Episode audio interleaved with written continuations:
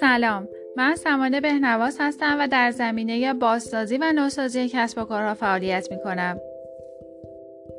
شما به دوره آموزشی ده مورد از رایجترین اشتباهات در دیجیتال مارکتینگ گوش می دهید. اشتباه شماره 8 تمرکز روی کمیت محتوایتان به جای کیفیت آن. حقیقت این است که اینترنت دیگر نیازی به پست وبلاگ جدید، پادکست جدید یا ویدیوی جدید دیگری در شبکه های اجتماعی ندارد. درباره مقدار محتوایی که هر روزه در وب اضافه می شود به اندازه کافی مطالبی نوشته شده است. فید رسانه های اجتماعی و صندوق ایمیل های دریافتیمان پر شده از مطالب و محتویات گوناگون.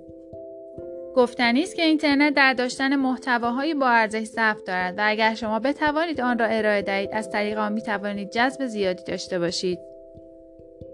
به جای ساخت و انتشار ده پست وبلاگ جدید در طول ماه آینده ده برابر آن تلاش کنید تا یک پست با ارزش و جالب توجه ایجاد کنید سپس می توانید در راستای افزایش ترافیک برای آن پست شاهکار پول خرج کنید